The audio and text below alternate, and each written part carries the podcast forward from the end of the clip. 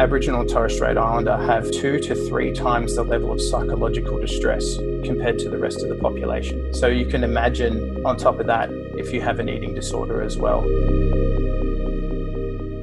Hello, and welcome to the Inside Out Institute podcast. My name's Steph Boulay, the host of the podcast. New research shows that eating disorders are much more common among First Australians compared to non Indigenous Australians. The research by the University of Western Sydney shows that 27% of Indigenous adults have an eating disorder. That's compared to 16% of non Indigenous adults. There's a similar story when it comes to young people. The stats show that 28% of Indigenous high schoolers have an eating disorder, compared to nearly 22% of other Australian teens. I caught up with Dr. Adam Burt, who is the lead author of the research and a proud member of the Wiradjuri from central New South Wales. To start off, Dr. Burt told us a little bit about himself. I'm a junior doctor and working in Sydney, and um, I'm interested in psychiatry um, I'm in my first year out, so at the moment I'm trying to get into psychiatry training. Um, I have an Indigenous background. I spent a lot of my childhood years in remote and rural Aboriginal communities, and then a lot of my working life as well. Um, before medicine, I was in the military for 10 years and I was a paramedic as well. And um, I became interested in mental health during medical school. So I did my electives in mental health and came across Professor Philippa Hay, who got me interested in doing some research. And so since then, I've done some research um, with her into eating disorders in uh, Aboriginal people.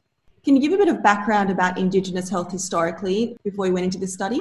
Yeah, so we know from large studies, the Australian Burden of Disease study, which looks at the fatal and non fatal causes of diseases, the leading causes of diseases in the Australian population, but there, there's also the specific Indigenous study. And they found that mental disorders accounted for the greatest proportion of non fatal disease. Um, it's well known the gap between Indigenous and non Indigenous life expectancy is about 10 years. Indigenous Australians have far more cardiovascular disease, far more uh, renal disease, and along with that, more likely to live in poverty, more likely to have all of these social related issues. So, far more disadvantaged population generally. So, how did this research into eating disorders come about? Like, how did that become an interest of yours? I guess nothing was known about the field, and um, Professor Hay sort of got me interested in it because that's her specialisation.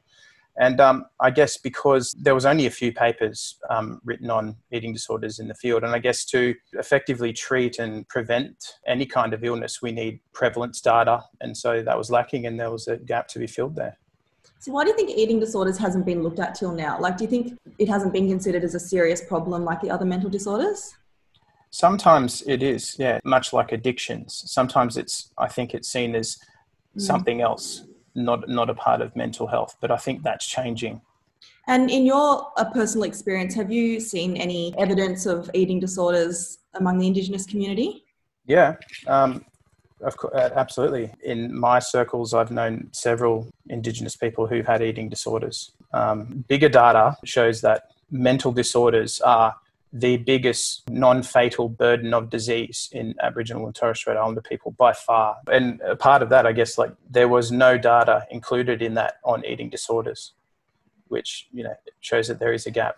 Yeah, major gap. So you said there has been some research done, but I mean, how much did you know about the prevalence of eating disorders or about eating disorders in general going into it? There were studies done by Professor Hay and Chris Carriage. They measured eating disorder symptoms amongst um, Indigenous Australians, and they found that binge eating behaviours were more common amongst First Australians. But previously, nothing to the diagnostic level had been done. There were no systematic reviews or scoping reviews done on the issue.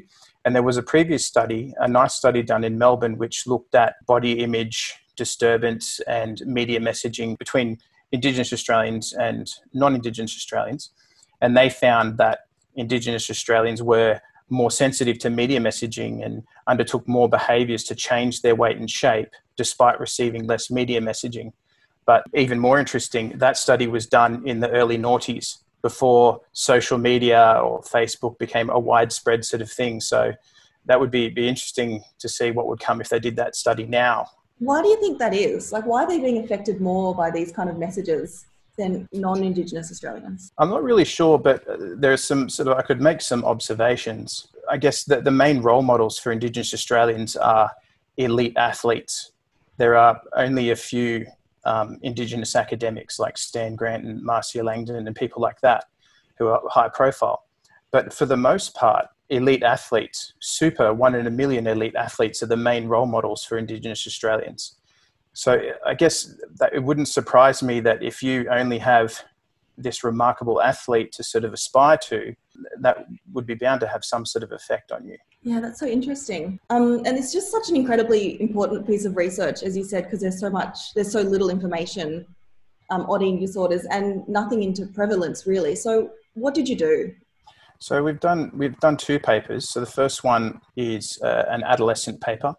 Um, we looked at eating disorders uh, amongst uh, teenagers in uh, or high school students. To do that, they used data from the Everybody study, a survey of there were over 5,000 students from several schools. Um, they asked questions in this survey on eating disorders and to the diagnostic level, or we call the diagnostic threshold. And they also asked questions about general well-being, health, socioeconomic status. And what they found was that overall, eating disorders were more common amongst the Indigenous students, about 1.5 times more common. So it was 28% amongst the Indigenous students and 21% for the other students. And that higher prevalence was largely explained by the higher prevalence of night eating syndrome amongst the Indigenous students. So, can you explain what night eating syndrome is? It's, it's, similar to binge eating disorder. The person would complain perhaps about a lack of appetite in the morning and this strong desire to eat between dinner and bedtime. They might have symptoms of insomnia. They believe they need to eat in order to fall asleep, and it may be associated with some depressed mood and causing impairment, so interfering with your life. So, this is not a disorder or an eating disorder that's very common among non Indigenous people, is it? I don't think so. No, certainly not this common. It was about, I think it was about three and a half percent amongst the non-Indigenous students, and about more than seven percent in the Indigenous students. So, what what do you reckon's going on there?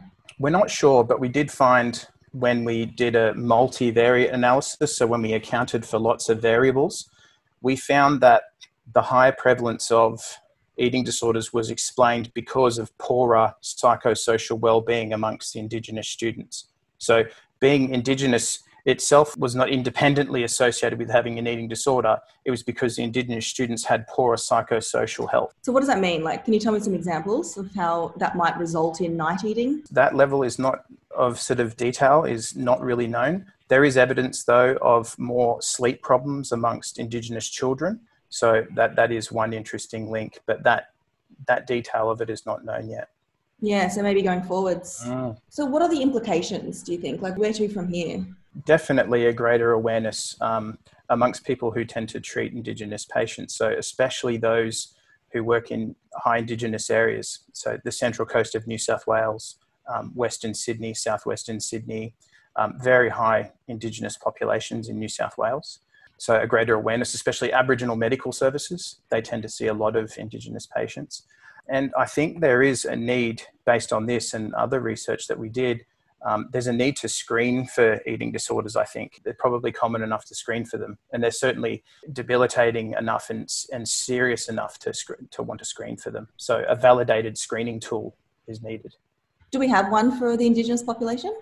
No, and that was one paper that we've um, just written and submitted. Um, we asked that exact question, and no, there hasn't been one for eating disorders. There's been one for major depression, really nice um, study. They developed this sort of specific screening tool for depression and then they validated it in different Indigenous communities. Um, something like that for eating disorders would be great. Right. Interestingly, out of this study also, we've come to think that the model for eating disorders amongst this group, or the reason that there might be so many, is that the Indigenous community has a relatively larger proportion of young people the average age of an Indigenous person is in the early 20s as opposed to the late 30s in the non Indigenous population. So they have a larger pool of younger people with poorer psychosocial well-being, more disadvantage. Therefore, there is a larger pool likely to become ill with something like an eating disorder or another mental disorder. You're listening to the Inside Out Institute podcast, rethinking eating disorders from the inside out. Can we move on to your adult study now? Yeah. How was this one conducted? So, this study was conducted using data from the Health Omnibus survey in South Australia. So, it's a large population based survey. Trained interviewers go out and at random they select different communities, rural and urban. And in this case, they asked questions that were also diagnostic of eating disorders. So for binge eating disorders, anorexia nervosa, all the eating disorders, they asked questions, compared those to the DSM-5 criteria for eating disorders to come up with that diagnostic level, and then compared non-Indigenous and Indigenous groups. And what we found was that eating disorders were much more common amongst Indigenous adults. So 27% compared to 16%, which um, has come out of studies using the same data. That's a massive difference. Yeah. Were you surprised? Yeah, we were definitely surprised at that. Obviously, a significant difference. Yeah, and is it the same as the um, adolescent study with in regards to the night eating syndrome? No, um, we found that the most prevalent eating disorder amongst the adults was the unspecified feeding and eating disorder with binge eating features. So again, it's a binge eating type disorder, but not the night eating syndrome. And what are your thoughts about that? Do you have any ideas why? Well, we found that the eating disorders occurred more in Indigenous Australians in this study because, again, because of poorer mental health generally, poorer uh, mental health related quality of life, a higher BMI amongst the Indigenous group, and the younger age. So on average, they're a younger population, which again feeds into that idea that we had that there's a larger pool of younger people. Um, a really interesting thing that we found in this study was that overvaluation of weight and shape, which is a feature uh, of a cognitive feature of eating disorders generally, was higher in the Indigenous group, um, obviously with an eating disorder, but it was higher in the Indigenous group without an eating disorder compared to non Indigenous Australians who had an eating disorder. Right. So, what do you think? What's going on? So, perhaps in this, overvaluation of weight and shape is obviously going to be higher in younger people like teenagers. And we think perhaps it either doesn't diminish with adulthood in this Indigenous population, or it doesn't d- diminish as much as in other people. Right. Do we need to start tailoring, obviously, screening but what about eating disorder treatment? Yeah, perhaps um, that, that's sort of work that's yet to be done, and I think that's something that's um, that some of the people in our research group are looking at doing, specifically with psychological therapies. But as far as the evidence goes, that ha- that work is still yet to be done. It's a it's sort of a new area. But again, screening for eating disorders, especially in the primary care setting, so that we can identify the cases. And when you're saying it's um, obviously to be a mental disorder, it has to cause impairment. Um, how, how is this impairing like their lives, do you think? Yeah, I guess um, if you look at the, the evidence, say, for example, anorexia nervosa, the level of impairment is not dissimilar to people who suffer with schizophrenia. It's, it's unbelievably debilitating. As you can, like, there is evidence from the census, for example, um, Aboriginal and Torres Strait Islander have two to three times the level of psychological distress compared to the rest of the population. And that's widespread. So you can imagine, on top of that, if you have an eating disorder as well, you already have this baseline level of disadvantage and impairment and stress. It, it would be, it's incredibly debilitating. And I guess if you live in an area of need and in a more disadvantaged community, I guess even reaching out for help would be even harder hence the need to screen for these disorders when whenever we see an indigenous patient.